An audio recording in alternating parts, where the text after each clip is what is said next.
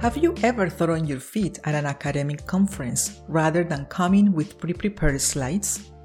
Or revealed to junior colleagues the struggles you experience daily when faced with tough decisions? How did it feel? Chances are that some feelings of vulnerability were present, and you also probably worried about your credibility.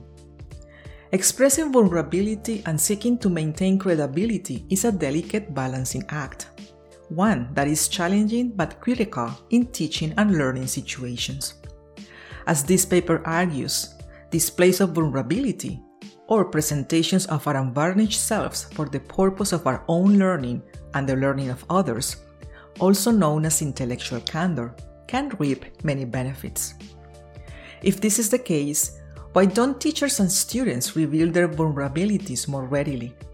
The answer may be that when we expose our struggles and those struggles don't sit well with our audience, we may compromise our credibility.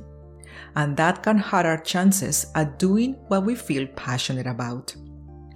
However, as this paper suggests, intellectual candor can help in managing this tension between vulnerability and credibility.